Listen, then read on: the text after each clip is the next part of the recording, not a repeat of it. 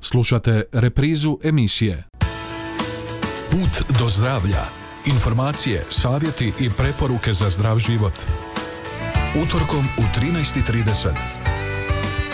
Jer zdravlje zaslužuje našu najveću pozornost.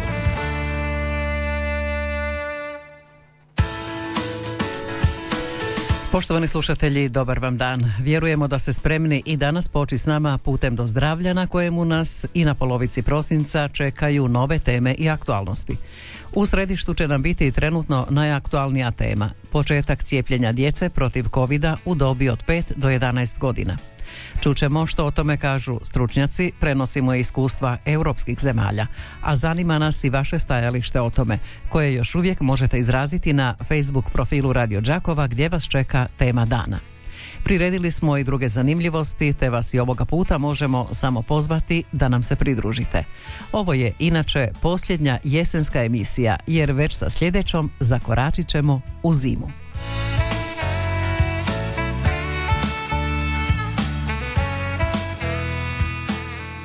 Put do zdravlja. Aktualno. Na badnju noć Ko uvijek ću ti doć Da ne budeš mi sam Da okitimo bor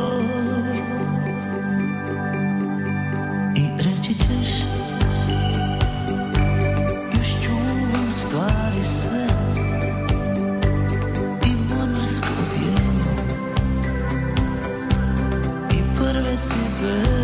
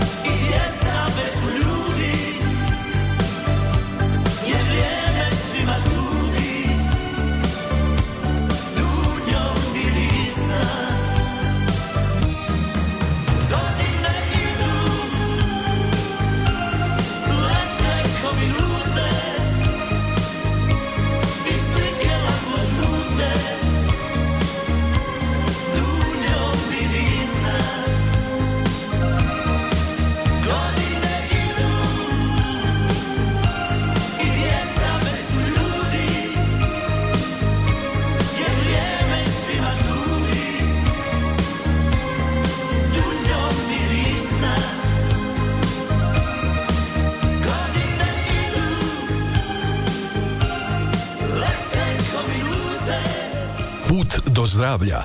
Informacije, savjeti i preporuke za zdrav život. Aktualno.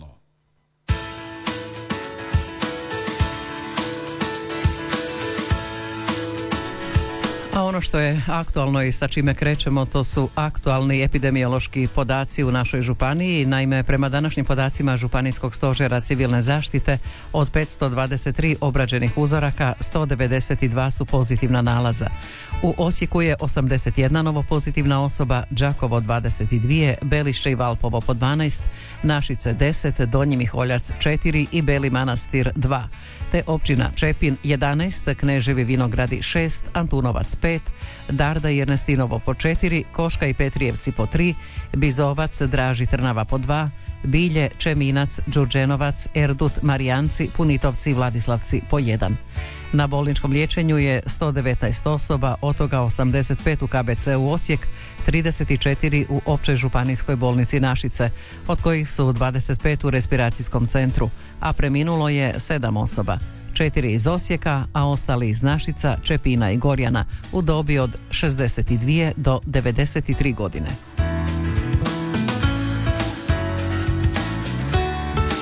Put do zdravlja.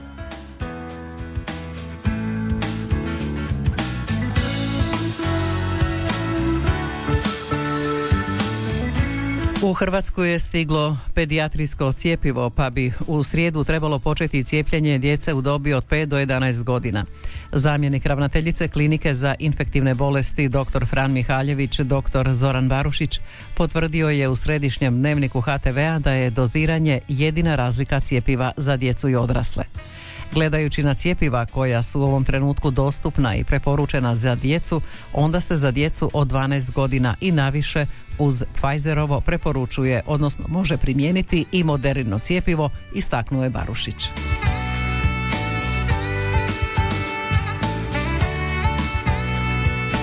A gostujući u našoj emisiji izravno u povodu nedavne međunarodne nagrade koja mu je dodijeljena za istraživački rad u medicini, doktor znanosti Matej Šapina, kao specijalizant pedijatrije u Osječkom kliničkom bolničkom centru. Prokomentirao je i najavljeno cijepljenje djece protiv bolesti COVID-19. Naime, cijepivo je upravo stiglo i u Hrvatsku za djecu u dobi od 5 do 11 godina. Moje osobno mišljenje po pitanju cijepljenja definitivno da, ali s druge strane će, trebamo sačekati upute onih pametnijih od mene, odnosno da postoje, da, odnosno da se razviju smjernice koga točno cijepiti, odnosno koga ne, jel? Tako da ovoga cijepljenje u općoj populaciji je itekako jedna korisna mjera, a što se tiče ovoga kod cijepljenja djece, da sad e, definitivno da, jesam za to, ali posebno postoje znači određene rizične skupine sa kroničnim bolestima jel, u dječjoj populaciji koje definitivno mislim da će imati puno veću korist od cijepljenja. Većina djece s covidom prođe bez težih posljedica, kaže dr. Šapina. Što se tiče cije- uh, učestalosti covid u dječjoj populaciji, posebno u našoj klinici za pedijatriju, dakle uh, dolazi, dolazi, znači manji dio djece uh, je oboli od covid jel? ali sad ovi- ovisi o tome kakva će biti klinička njihova slika. Znači većina dobro prođe bez ikakvih problema, pregleda su našoj hitnoj ambulanti kroz nekoliko dana, mislim ozdrave, jel? znači bez potrebe za bolničkim liječenjem. Međutim, jedan manji dio djece koji su na izgled zdravi, razvija, ima za potrebe za hospitalizacijom. Jel? I sad onda i opet jedan manji dio od njih razvije nešto što se zove MIS-C, odnosno sistemska upala, jel? Ovoga povezana sa COVID infekcijom i oni su ovako ovoga, život, potencijalno životno ugrožavajući. Tako da načelno COVID je u dječjoj dobi jedna prihvatljiva bolest, ali komplikacije mogu se dogoditi i nisu nama strane. To je ono što je problem.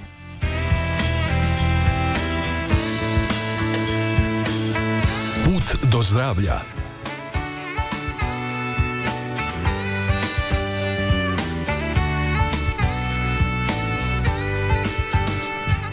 A kakva je reakcija Europe? Neke vlade, međutim, još uvijek čekaju na više podataka prije nego što počnu s cijepljenjem mlađe djece. I u Europi uskoro počinje cijepljenje mlađe djece protiv koronavirusa. Europske zemlje pritom najavljuju različite strategije i njihova će uspješnost biti pokazatelj koliko su roditelji spremni na cijepljenje svoje djece. Jedna talijanska regija u klinike šalje klaune i žonglere. Francuska i Njemačka ciljaju na cijepljenje samo najosjetljivije djece, dok se u Danskoj djecu cijepilo čak i prije nego što su stigle specijalizirane šprice i bočice, piše Jutarnji list. Put do zdravlja. Europska agencija za lijekove EMA prošli je mjesec odobrila korištenje slabije doze Pfizerova cjepiva za djecu od 5 do 11 godina nakon što je u svibnju isto odobreno za stariju. Datum početka cijepljenja djece varira, ali većina zemalja s postupkom će početi dan ili dva nakon dolaska prvih pošiljki cjepiva. Belgija vjerojatno neće početi s cijepljenjem mlađe djece sve do početka siječnja kako bi vlasti mogle pripremiti smjernice. Španjolska, koja je s više od 90% cijepljenih među starijima od 12 godina, jedna od najprocijepljenijih zemalja svijeta. S cijepljenjem mlađih počinje 15. prosinca. Cijepljenje djece i mlađih osoba koje mogu nesvjesno prenositi COVID različi- rizičnim skupinama smatra se jednim od ključnih koraka za suzbijanje pandemije. U Njemačkoj i Nizozemskoj djeca sada čine većinu zaraženih. Inicijativa za cijepljenje djece zbiva se usporedno s velikim valom zaraze u, u Europskoj uniji u kojoj je više od pola aktivnih svjetskih slučajeva zaraze i pola umrlih. Oko 27 milijuna djece u dobi od po 5 do 11 godina u EU podobno je za cijepljenje. No najveći izazov bit će pridobiti roditelje. Prema anketi nizozemskog televizijskog programa Envandag, 42% roditelja djece u dobi od 5 do 11 godina reklo je da neće cijepiti svoju djecu, a 12% da vjerojatno neće. Samo 30% nizozemskih roditelja odgovorilo je da sigurno hoće. Istraživanje talijanske tvrtke Noto Sondaggi objavljeno 5. prosinca pokazalo je da čak dvije trećine ispitanika podržava cijepljenje, ali samo 40% roditelja cijepilo bi djecu u dobi od 5 do 11 godina. Kao najveći razlog tome navodi se manjak podataka o utjecaju cijepiva na djecu. Trećina ispitanika misli da su djeca manje podložna zarazi, a 9% ih je zabrinuto za dugoročne učinke. Iz Pfizera pak tvrde da nije bilo nikakvih ozbiljnijih nuspojava povezanih s cijepivom tijekom kliničkih ispitavi, ispitivanja. Podaci pokazuju kako je cijepivo sigurno i učinkovito, a rezultati su jako slični onima kod starije djece. Rekao je dr. Luigi Greco, pedijatar i regionalni upravitelj za obuku pri talijanskoj udruzi pedijatara. Ipak, neke vlade još uvijek čekaju na više podataka prije nego što počnu s cijepljenjem mlađe djece.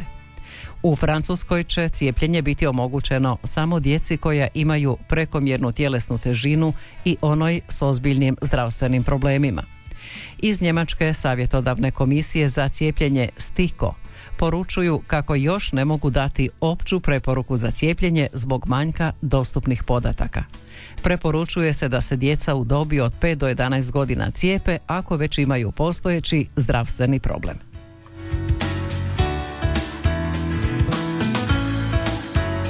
Put do zdravlja. Informacije, savjeti i preporuke za zdrav život.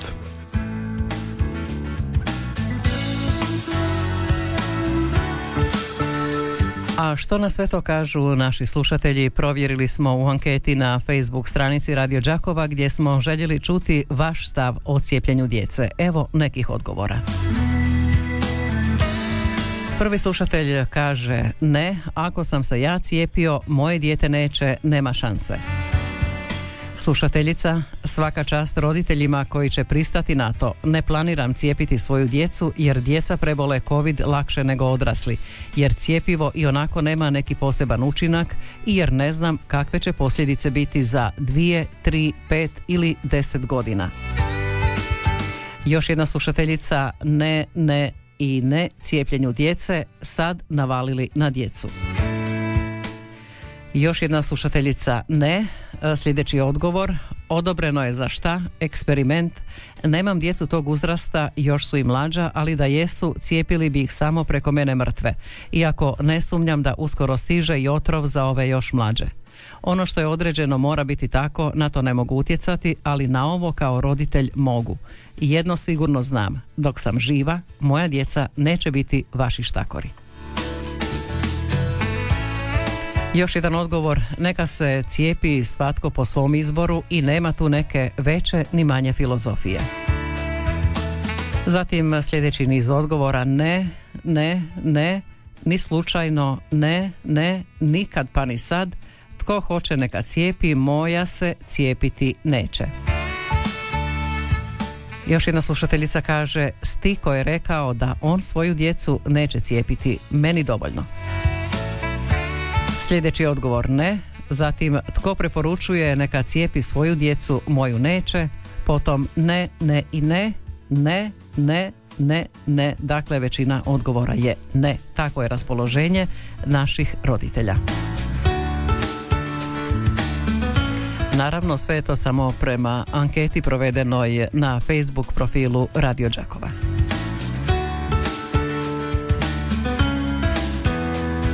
Put do zdravlja. Informacije, savjeti i preporuke za zdrav život.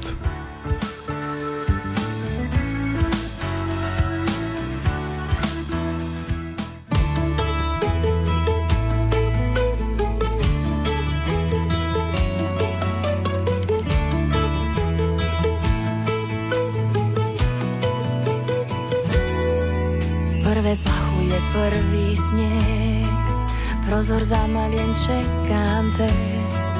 Topli kolač na stolu je. Sanjam poljubac, živim sne Prvi snjegović, prvi mraz. Žurim stići u pravi čas. Znam da čekaš moj poljubac Prozor zamagljen ti i ja. Božić je pred vratima Jesmo ga dozivaš Dođi mu zagrljaj Kao da je svaki dan Božić je pred vratima Srcem ga dozivaš. Nismo sami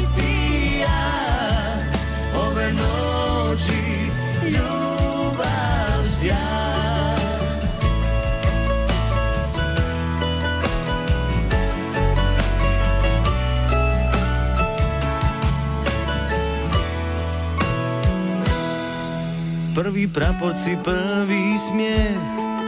Kad je samo tvoj dodir lijek Kad je važno jedino to Da smo tu, da smo zajedno. Prvi zvončić i prvi stih Dječji glasovi radosni. I ovaj Božić ja ću ti Svoje srce darovati Je pred vratima Jesmo ga dozivaš. Dođi mu zagrljaj Kao da je svaki dan. Božić je pred vratima Srcem ga dozivaš. Nismo sami ti i ja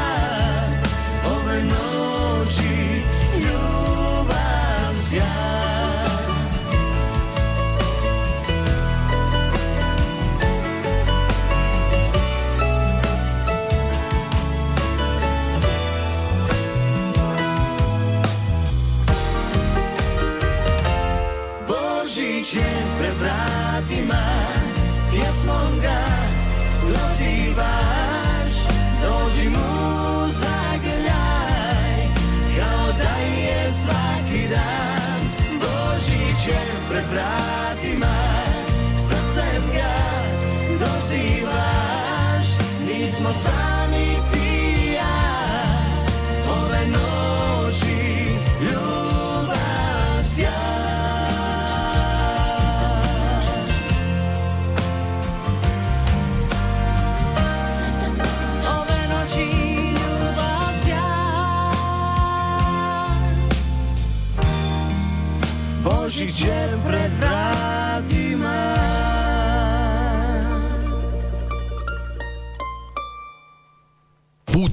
zdravlja. Zdravlje online.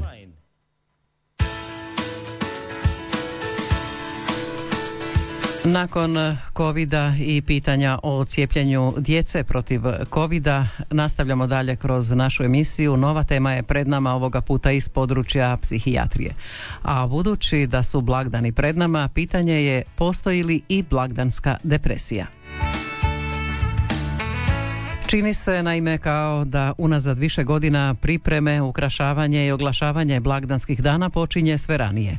Osjećaj veselja, barem blage euforije i željenog blagostanja najavljuje se korištenjem raznolikih vanjskih uresa, pjesama, reklama, priprema. Govori se o ugodnom, toplom domu, zajedništvu, obitelji, ukusnoj hrani, poklonima, uzajamnoj pažnji. Istovremeno se produbljuju i osjećaji nedostajanja svega navedenog, usamljenosti, neispunjenosti, oskudice. Premda se mnogi orijentiraju na vanjsko, važno se podsjetiti na unutarnje i emocionalne vrijednosti. Što bi zapravo značilo provesti nekolicinu dana u takvoj sve prožimajućoj sreći, a zaboraviti na ono što je vrijedno ostatak vremena, odnosno godine. Kao i kod ostalih dana kada se nešto obilježava, neka to podsjetnik na to da vrijeme za ono što je važno ne treba izdvojiti taj dan ili nekoliko dana, već ono što je važno treba njegovati kao trajnu vrijednost. Bliže nam se blagdani u kojima s jedne strane imamo sve ono što usrećuje tih dana, no isto tako i znatan broj osoba kojima je navedeno iz različitih razloga nedostupno ili upravo ti dani predstavljaju dodatni podsjetnik na ono što im nedostaje ili na one koji im nedostaju, a s kojima bi željeli podijeliti sretne trenutke. Često se spominje termin blagdanske depresije, a sam naziv koji uključuje pojam depresije navodi nas na pomišljanje radili se o nekom psihičkom poremećaju ili psihijatrijskoj dijagnozi. Prema službenim klasifikacijama ne možemo govoriti o određenom poremećaju, već o pojmu koji bi obuhvaćao kratkotrajnije par dana osjećaje tuge, žalosti, tjeskobe koji se često javljaju upravo zbog nametanja naglašene slike o slavljeničkom raspoloženju, obiteljskom okruženju i blagostanju koji sve veći broj osoba zbog modernog, izoliranog ili siromašnog načina života ne može ispuniti.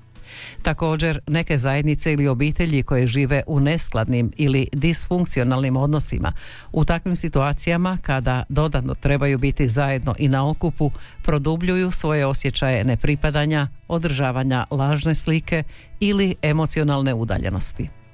Upravo to predstavlja izvor tjeskobe, nezadovoljstva, frustriranosti ili neispunjenosti.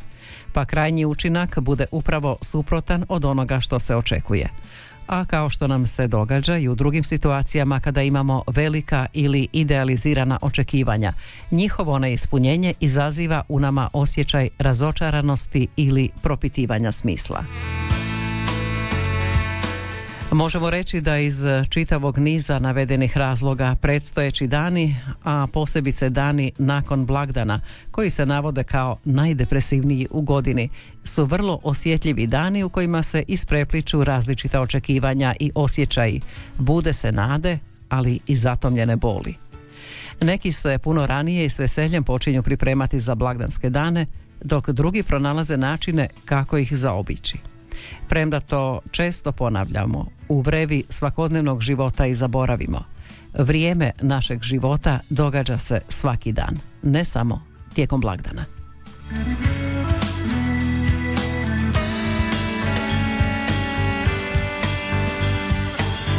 Put do zdravlja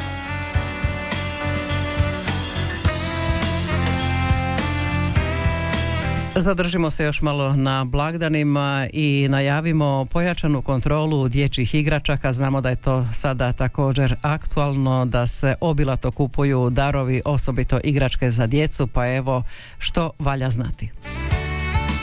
Naime, Državni inspektorat tijekom prosinca provodi pojačani monitoring i službene kontrole dječjih igračaka radi praćenja njihove zdravstvene ispravnosti, odnosno sukladnosti s propisima.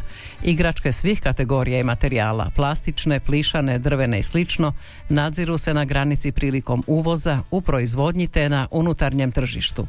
Naime, sukladno ovlastima iz članka 14 zakona o predmetima opće uporabe, sanitarna inspekcija Državnog inspektorata provodi službene kontrole dječjih igračaka prvenstveno kroz laboratorijske ispitivanja i fizički pregled, odnosno uzorkovanje. Također, sanitarni inspektori obavljaju i pregled deklaracija, organoleptiku, odnosno izgled, miris, rubove, fizička i mehanička svojstva igračke i slično. Cilj ovih nadzora je doprinijeti tome da građani na tržištu mogu kupiti isključivo sigurne i zdravstveno ispravne igračke. Tako je u razdoblju od 1. siječnja do 1. prosinca ove godine kroz službene kontrole uzeto ukupno 399 uzoraka predmeta opće uporabe za analizu, od čega 255 uzoraka na granici i 144 uzorka na unutarnjem tržištu i do sada je utvrđeno 12 nesukladnih igračaka i to 7 plišanih igračaka koje nisu zadovoljile fizikalno-kemijska svojstva. Tri ljigavca koja su bila nesukladna na parametar broj 1, pazle nesukladne na organoleptička svojstva i jedna drvena pračka koja je stavljena na tržište bez potrebne dokumentacije. Eto, i to valja znati.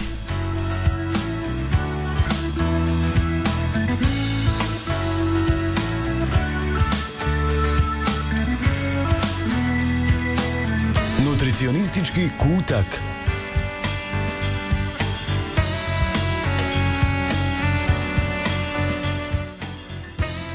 Još malo blagdanskog ozračja i to kroz naš nutricionistički kutak u kojemu danas govorimo o cimetu. Cimet je u zadnje vrijeme u našim kućanstvima postao neizbježan gotovo kao sol. Jutarnje kaše, smutiji, jogurt, kolači, pogotovo oni božićni, pa čak i slana jela obogaćujemo ovim začinom koji jelima daje prirodnu slatkoću, ugodnu toplinu i aromu. Osobito je prisutan u ovo doba godine kada se obilato koristi prilikom pečenja božićnih kolača, pa gotovo i nema doma kojim se ne širi miris cimeta. A jeste li znali za njegove zdravstvene prednosti?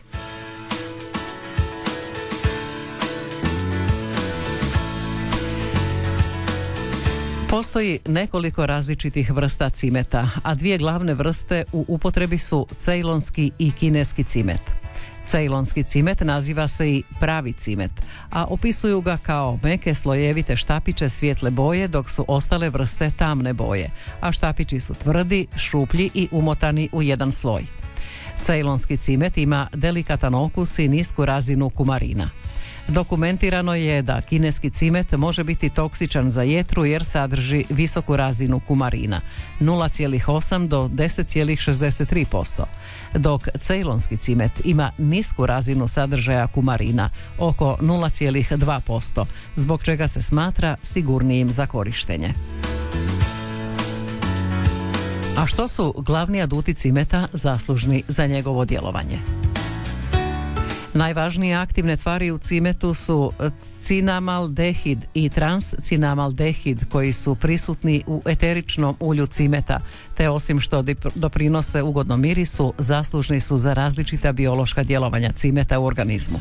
Kora cimeta također sadrži i procijanidine i katehine koji posjeduju antioksidativna svojstva. Polifenoli iz cimeta iznimno su snažni, a istraživanja pokazuju da prema jačini konkuriraju polifenolima češnjaka i origana. Ono po čemu je cimet možda i najpoznatiji jest po svom antidijabetičkom djelovanju.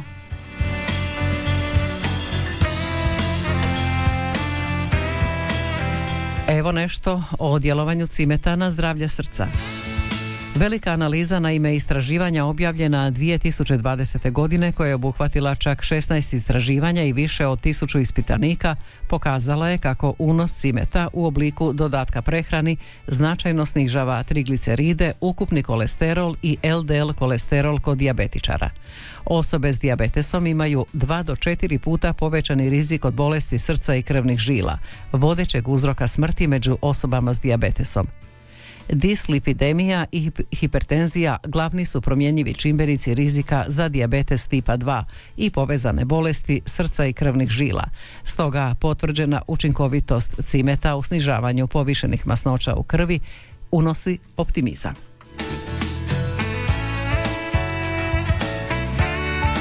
Kažu i da je saveznik u borbi protiv karcinoma. Cimet je prirodna komponenta koja pokazuje širok raspon farmakoloških funkcija uključujući antioksidativno, antimikrobno i antikancerogeno djelovanje. U nastanku i širenju karcinoma u organizmu ključnu ulogu igra oslabljena apoptoza.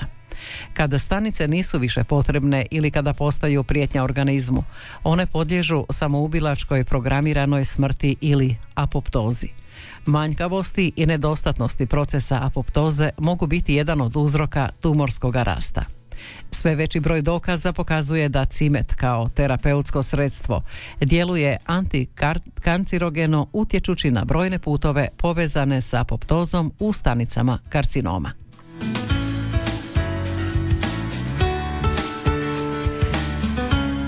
I na kraju recimo, cimet se zbog svog snažnog antioksidativnog djelovanja smatra blagotvornim i kod autoimunih bolesti, te kod neurodegenerativnih bolesti poput Alzheimerove i Parkinsonove bolesti, a zbog antimikrobnog djelovanja preporuča se kod bakterijskih, virusnih i gljivičnih infekcija.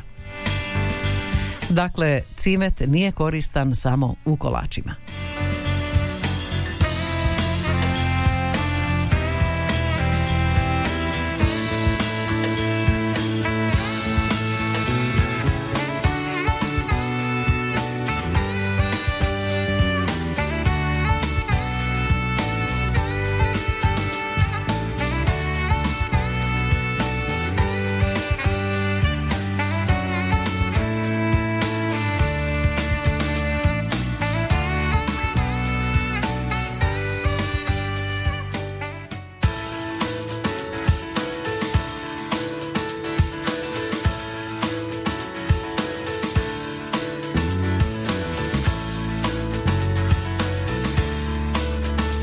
Do zdravlja. I tako smo, poštovani slušatelji, malo pomalo stigli do kraja i današnjega puta do zdravlja. Progovorili smo nekoliko tema, ona najznačajnija nam je početak eh, cijepljenja djece protiv COVID-19 i to u dobi od 5 do 11 godina. Željeli smo čuti i vaše razmišljanje, vaše mišljenje.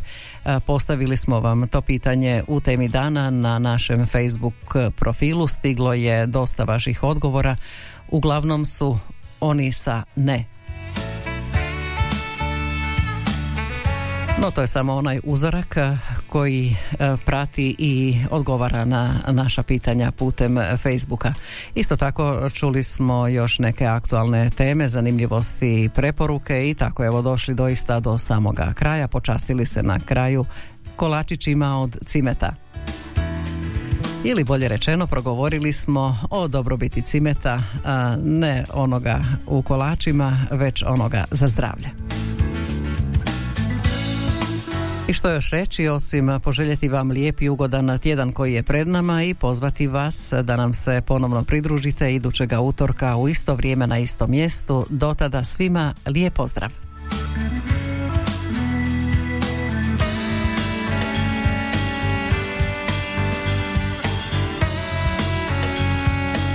Ovaj programski sadržaj sufinanciran je sredstvima Fonda za poticanje pluralizma i raznovrsnosti elektroničkih medija. Slušali ste emisiju Put do zdravlja. Informacije, savjeti i preporuke za zdrav život. Jer zdravlje zaslužuje našu najveću pozornost.